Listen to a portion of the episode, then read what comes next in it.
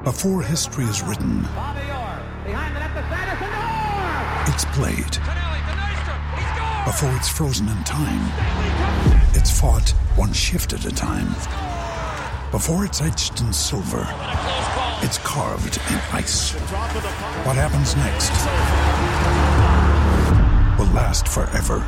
The Stanley Cup Final on ABC and ESPN Plus begins Saturday. Another day is here, and you're ready for it. What to wear? Check. Breakfast, lunch, and dinner? Check. Planning for what's next and how to save for it? That's where Bank of America can help. For your financial to-dos, Bank of America has experts ready to help get you closer to your goals. Get started at one of our local financial centers or 24-7 in our mobile banking app. Find a location near you at bankofamerica.com slash talk to us. What would you like the power to do? Mobile banking requires downloading the app and is only available for select devices. Message and data rates may apply. Bank of America and a member FDIC.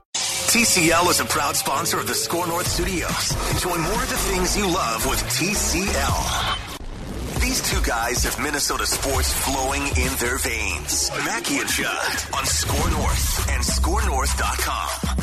And welcome to the Mackey and Judd after show with uh, Zulgad and Declan Goff. We appreciate you uh, coming to us as we look to, of course, keep the Score North vision alive. You can help us out by doing a couple of things. One, please give us a five star rating and a positive review on Apple if that's where you listen to us.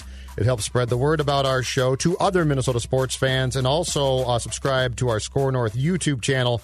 YouTube.com slash score north for all those of you who have subscribed. We certainly appreciate it. Uh, all right, Dex. So we, we just finished, uh, Mackie and I, doing a ranking of our top five Viking quarterbacks, or actually filled the top 10. I did top five Viking quarterbacks of all time. And my uh, top five were Tarkenton, Culpepper, Favre, Kramer, and Cousins. Phil's top five, I'll just give you that, were Tarkenton, uh, Favre, Culpepper, Cunningham, and Kirk Cousins. Uh, Tommy Kramer fell outside, just outside his top five at number six. And in the course of you uh, listening to that discussion, you got an idea about what we like to call the alternate reality on the Mackey and Judd show. So explain that. So I kind of looked at all the Vikings random quarterbacks. There's been pop up seasons, there's been a few franchise guys, not a ton.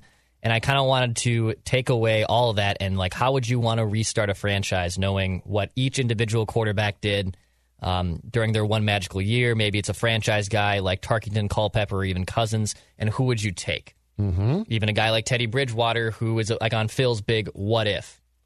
So Still breaks your heart to this day. Right. If I can shape the sands of time, if you will, Yeah. and go back and, and make something happen with uh, with uh, starting over at the Vikings with a franchise quarterback, and I have a list of all these guys, and I knew what they did during their peak season. I still think that I would build my franchise around Daunte Culpepper. Daunte was this freak athlete, small hands, but freak, freak athlete Yeah. who could bomb a football, take off and run like a running back, and unfortunately, knees his knees went out and it ruined his career. And yes, he had a big help in Randy Moss. Everyone knows that. But I think just in terms of pure talent, mm-hmm. and also I think Daunte's game in 2000, peak Daunte in 2003, is very relatable to 2020. I really think it is. It's close to Lamar Jackson. It's a super freak of Lamar Jackson and Pat Mahomes. If Pat Mahomes and Lamar Jackson were combined, I think that's similar to what Daunte Culpepper is. Yeah. And he certainly had some Cam Newton to him as well. Maybe maybe more of a yeah, a Deshaun Watson and a Lamar Jackson. I shouldn't say Pat Mahomes. Pat, Pat Mahomes is the best. in in 2004, I mean, in 2004, I, in fact, I was covering the uh, Packers that season for the Star Tribune back in the experimental days at the newspaper, and I still remember the game. I think it was uh, the playoff game that was played at Lambeau Field that year, where the Packers were upset by the Vikings, Declan. And I remember watching Culpepper a couple times that year, thinking, "Oh my God, this guy has become a superstar. Like he's not a good quarterback; he is a superstar." And you're Yeah. right, Moss uh, helped him. There's no question about that. But he also did some things and displayed some abilities that um, that went beyond just having a great receiver. Uh, so if you could go back and and to your point, to what you're saying too, you know, keep in mind. Brad Childress took the Vikings job after Tice was fired in 2006 with the expectation that Culpepper was going to rehab, come back from the knee that he tore up in the game against Carolina back in 2005 and be his quarterback for a long time. So, like, you're not wrong.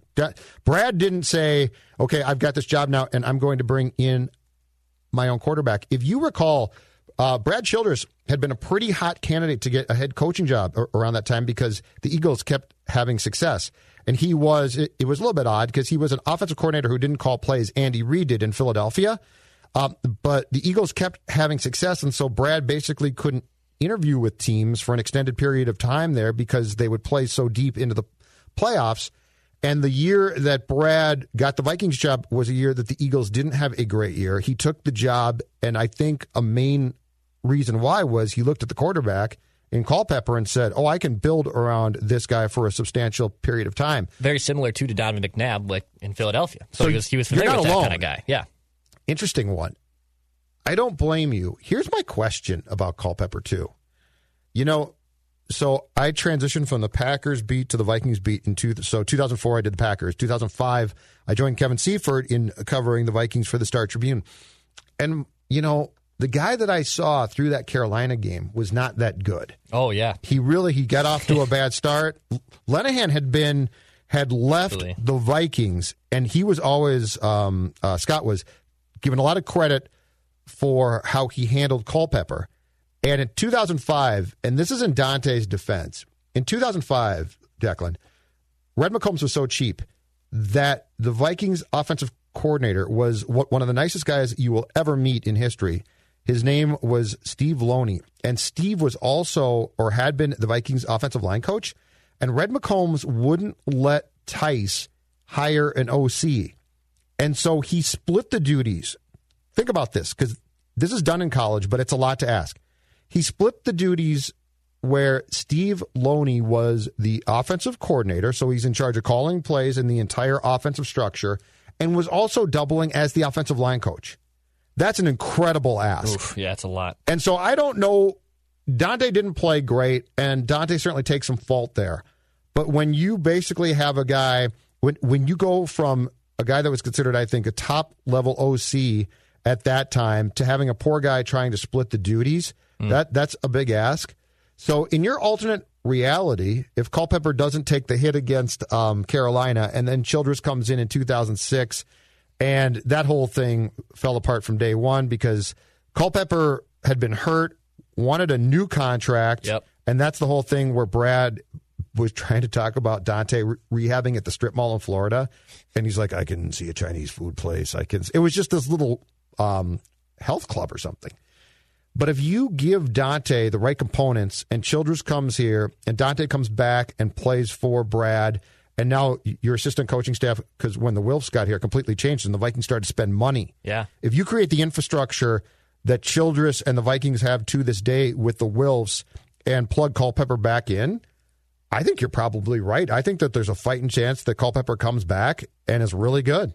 Look, does Daunte last 15, 16 seasons here like a Peyton Manning did in Indianapolis? Probably not. No, but I agree with that. I, I do think if he doesn't get hurt, he makes it through the decade. He at least, or at least gets through 2008, 2009, essentially a decade of starting for Minnesota. Mm-hmm. And it's amazing. Yeah, he lost Randy Moss in that 2005 season. Just a quick little trivia question. Through the first two games the Vikings lost, they got their butts kicked by Tampa Bay and Cincinnati in weeks one and two of 2005. Remember the Bengals game? Do you know how many touchdowns and how many turnovers Daunte had in those first two games? Touchdowns and turnovers? Yes. Uh, he prob I don't off the top of my head, but okay. I'll, but I'll guess he probably had because they ooh, they were not good in those games. No, they lost 24-13 to Tampa. It was Bay probably something one. like three touchdowns and seven turnovers. Dude, zero touchdowns, ten turnovers, eight interceptions, hands, okay. two fumbles, tiny little hands. Daunte. Wow, ten turnovers, not a single scoring play for Daunte Culpepper that he was responsible for in those first two games. He actually kind of got his his line back on track before his knee got torn up in the early parts of that Carolina game. But I really think Daunte was so talented. And again, I know people like to say, well, because he had Randy Moss. Well, that, it wasn't just Randy. I mean, Daunte had a cannon of an arm. He could make plays happen. And I really think, in terms of just pure talent in their prime, I look at Cousins and obviously Favre and Cunningham were like, yeah, they had amazing seasons, but they were past their primes. You know, like they, they had a resurgence. People thought they were back, but let's be honest, they were over the hill at that point.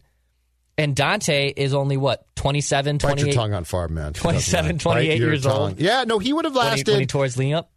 So if he hadn't got hurt in that game in Carolina, Tice gets fired. Childress comes in. Childress gets his hands on Daunte. And I'm not saying that Brad was the world's greatest quarterbacks coach because he wasn't. But let's just say he's got the the infrastructure now of having an offensive coordinator and all of those things. And let's also say that the two of them hadn't clashed. You know, I think Daunte eventually would have, much like uh, Cam Newton has done now, broken down because he did he did play that style. He was going to run, and and he wasn't afraid of um, trying to hit a linebacker. So I think to what Six four two sixty. I think to what you're saying, he he probably go he probably lasts through 2008 or 2009, but before before it starts to fall off a lot. Right. Um, but yeah, that's a good one. That's a good one. So mine, if I'm going to go alternate reality on quarterbacks, then I'm sorry, and because this is going to rip your heart out because it always does when I talk about this guy, and I hate to Oh, do. I hate to do this to you. And part of the reason why I'm doing this is my own curiosity because know. it felt like it was on the right track. And just for a second, people put the statistics away. Like, put your put your um, pro football reference page down, and let's not hyper focus on what he didn't do statistically. And let's go back to the fact that he got this team to the playoffs early in his career and looked really good in the training camp before that. And I'm going to go back to your guy Teddy Bridgewater. Declan, because because of what could have been. And I listen. Here's the one thing, and I have no idea if the Carolina thing is going to work. Again, the man's knee blew up. Okay, so let's Yeah, be fair. Or lost his leg. His leg blew up. Yeah. Um. So so I do think there's a good chance the ship has sailed on the on what I'm about to say. But there is no doubt in my mind that he had the ability, the smarts. He was incredibly smart. Uh, Teddy was, and and I know people hate this, but I'm sorry. In sports, to me, it's important. He had the intangibles. Yes. guys followed him. It was Yes. it was uncanny. It's it's literally the the 180 to me of Cousins. hundred percent. And you can't, and I've said I'll this the same thing. before, you can't play a position and legislate who you're going to be because of that. Like, you can't sign a massive contract like Kirk did. And this is not to say that Kirk's a bad guy, okay? So please hear me out here. He's he puts up good stats Yeah. and he might be a great guy. I don't know him as a person, but I do know it when I see it. And Teddy Bridgewater had the ability to walk into a meeting room or a locker room or a huddle, which is incredibly important, and control things and earn immediately. And how you do this, I don't know. I think it's a gift from God. Sure. But immediately have the, oh my gosh, I respect this guy and I want to win for this guy.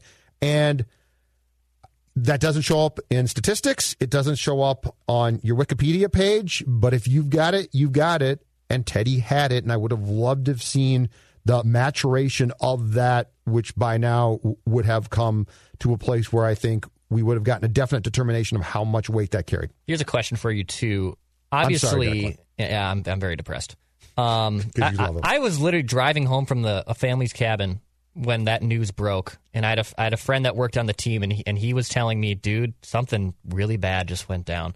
And then eventually, I tuned in to some sports talk radio and figured out what, what was happening. And it was, I mean, I, I was, remember being glued on my phone down 169 for two hours and figuring out this Teddy thing and rushing home, catching the Zim press conference where him and Spielman are basically in tears. I mean, that's That was awful. That it wasn't just, oh man, you know, we, we got an injury, we're going to address it, we're going to move on. People were distraught from what happened. Declan, teams, and I know that, that this is going to sound uh, cruel, but NFL teams don't call practices off. Yeah. They don't. And to be honest, they at least they, they don't they don't do it publicly. They don't openly weep when a player gets injured Hell like that. no. It especially in football. It just doesn't happen. Correct. So I just remember how great that training camp was in those preseason games. And look, we have hyper analyzed and overrated spring training and training camps and wolves and, and, and all all sports, right? But can Yes, you sir. remember a more hyped and more ready to go training camp? It might be from recency bias, the 2020 spring training with the Twins. But can you remember a time where you were absolutely convinced that this training camp went so well that this season was going to be fireworks? Did you go to the Sunday afternoon preseason game right before he got hurt against the Chargers was that- at US Bank Stadium? Yes, I was. Okay. And yeah, I, for the most part, can't remember train um, preseason preseason games. Yes. I can't tell you what was what. I am ordinarily bored beyond belief Yeah, they're early. they're terrible to watch. I mean, they are absolutely watching paint dry for the most part. Um, they all run together. You know, I, I can tell you probably about three that have uh, stood out, and at least one or two probably involved Brett Favre after he got, he got um, um, or signed here, I should say, not traded here. But anyway, that Sunday afternoon game against the Chargers still stands out to me to this day, and how that kid played in that game. And that it felt like he had taken a significant step up. So, so for those who said, "Well, 2015, he managed games. His stats aren't that great." Okay, if that's what you thought, as I watched him into um, training camp and the preseason of 2016, I felt that you were seeing that next rise of. Yes. You think I can only manage games? I'll show you. I actually think the thing that I remember most from the preseason is two things. One is the night practice that was at Blakeslee Stadium in Mankato. That was a fun one too, where Teddy was airing some things out. Okay. And then also the first preseason game against Cincinnati. And I believe on the first drive, Teddy unleashes a bomb from the 50 yard line to I think Jerome Simpson. And it was because what was what was his biggest flaw as a quarterback? He can't throw a deep ball. Arm strength. He can't. Arm strength is not there, and he can't throw a deep ball. And Absolutely. Teddy just slings one like on, in the first series of the first preseason game. And yes, it might be meaningless, but like you said, you went, "Oh my God, he is not just check down Teddy. He's not just a manager.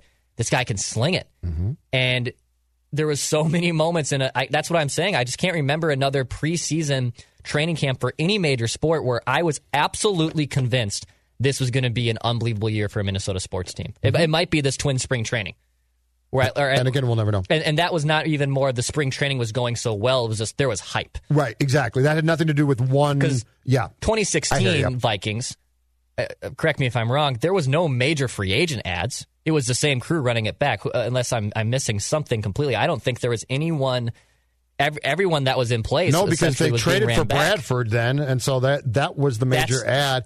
So Yeah, that was so so if Bridgewater doesn't get hurt, Yeah. Alternate reality um, 2.0, if he doesn't get hurt, what is your guess? Not about 2016, uh, but 2017. You know, because Case had a really special year. That was a really good team. I mean, that defense behind them was just outstanding. What do you think happens if because you know, let's say Teddy goes from 2015 Teddy to an improved 2016 Teddy, and he's pretty damn good now, and now he's got another year going mm. into 2017 with that personnel, with that roster in place. What's your guess about how that season goes? Because I will say this: I don't think they fall apart in Philadelphia. I don't think they do either. I also don't think that they blow a lead against New Orleans. I think they manage the clock well, manage the game well. And again, there wasn't there was never any major and, and this is why it was so rare in football and why it's hard to be successful. 2015, 2016, 2017, outside of the quarterback swapping of Teddy to Bradford to Case, everything else stayed the same. Yes. It was young players that were taking next step up. It was rookies being impactful. Adam Thielen and Stefon Diggs around 2016 finally took the next step of all these aren't just nice receivers. These are some of the best in the league. I think Teddy definitely gets them to 13 and 3. No, if Case Keenum gets them to 13 and 3, yes, I think And Teddy Bridgewater gets them to out. 13 and 3. The defense is lights out, and I don't think they fall apart in Philadelphia.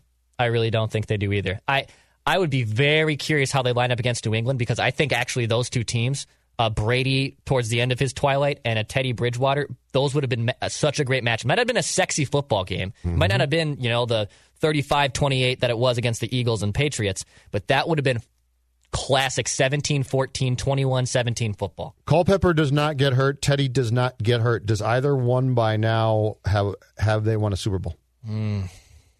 Daunte, I will tell you, I don't think so. I don't think Daunte because he lost Moss. Um, I, and I don't think the unless the Vikings made another big free agent ad around that time. You know, Bernard Berrian was a big ad for them. Uh, but I look at what Teddy was able to do, and I think the infrastructure around Teddy was better than what it would have been if Daunte doesn't get hurt. Because because Brad had to build it back up a little bit, right? yes, Where by the time Z- Zimmer and Zimmer had to build things up, but that was before Teddy got here. correct. So he was was able part to, of the process, Yeah, but he, yeah. he was part of the process and able to I'm mold this franchise. Where Yeah. Brad was was thinking he was inheriting. Oh, this is a multiple time Pro Bowl quarterback, a guy that was runner up in the MVP two seasons ago. Yeah, he's hurt. We're going to patchwork it with Brad Johnson and Tarvaris and see what happens. But yeah, I, I think Teddy has a better chance of getting a Super Bowl than Daunte would in an alternate reality. And of both of those um, scenarios of alternate reality that we just painted there, I think my biggest question mark and the thing that if I could go back and just watch one thing, like they don't get hurt and stick them back in. I think if I could only choose one thing, it would be to take Teddy and plop him into the 2017 season as the starting quarterback. Oh, I know. Because, you know, the Daunte thing, look, I think if Daunte and Brad had gotten along, and if clearly if Daunte does not get hurt, he's not then trying to rehab in Florida and all, all of that. I think Brad would have gotten his wish of having a pretty damn good quarterback to start off off with. No offense to Brad Johnson, but Brad Johnson was old at that time. Right. Um, but I'm not so sure that there's that success. I do think that if you plop Teddy into the 2017 Vikings roster and he's their starting quarterback, and and now he's what three or four years into his career by that point. I Ah, I don't I don't see it going sideways, and I could see some of the things that eventually did go sideways, i.e., the NFC Championship game, um, you winning that game. I think there's more accolades and more success on the horizon if Teddy doesn't get hurt than Daunte. Because Daunte, they like like I was just saying, they had to rebuild things back up. Where Yeah, no, you're Zimmer right. Zimmer built right. everything else already, and it was all de- all determined on if Teddy Bridgewater can either be the same or take the next step. So uh, yeah, I, th- I think Teddy probably wins a Super Bowl. Is more likely to win. I'm not going to say guarantee, but more likely to win a Super Bowl than Daunte would have been. But I still think if Daunte doesn't take his get his knee shredded up, I mean, he's 43. He's the same age as Tom Brady right now. Daunte Culpepper is 43 Yeah, I old. think I think he's out of the league probably by, Yes, by about is. 2010 because the the punishment Sure. would have accumulated on his body. and I doubt he would be able to transform his game to be a pocket passer and be successful. And I think the question too is is if you put Culpepper in the West Coast offense, which becomes a question mark with Bevell and Childress, Mm. does that go as well? I just, I'll I'll say this. It occurs to me, and we've talked about this a lot before, but it occurs to me that Mike Zimmer, deep in his heart, does not like quarterbacks. Yeah, he doesn't. tolerates them. Can't stand them. There's a reason why he loved Teddy. Yeah. And and I will say that you can't you can look at all the stats you want and you can twist them any way that you choose, but in covering Teddy, there was a it factor to him that very few people had. I mean, Brett had it, but Brett was also by that point what 20 years in or so, a Hall of Fame quarterback or 18 years in. And much different styles. Uh, yeah, but- but but I no, but I'm talking about, but I'm yeah, I'm talking about a locker room being like, oh my god, we love you. Yes. and Teddy had that weird X factor. And look, Kirk Cousins can put up all the stats he wants. He can be as good as he wants to be in the box score and all of that, and that's all great. Uh, and he can make some really impressive throws. And he's got talent, but I've never seen Kirk's teammates. This is going to sound weird. Look at him like Teddy's teammates looked at Teddy. I'm, I'm with you. I've been in those locker rooms too, man. It's the same thing. And I know you're- totally got and that. I know vibe. that makes you sad. I'm sorry about I'm, that. I'm very depressed. So let's end this. Okay, that's it for the Mackey and Judd after show, which uh, is Zulgad and Declan Goff. Again, please give us a five star rating and a positive review on Apple. Help spread the word about our show to other Minnesota sports fans. And you can also help us by subscribing to our Score North YouTube channel, youtube.com slash Score North. We appreciate it. I'm Judd. He's Declan. We'll talk to you later.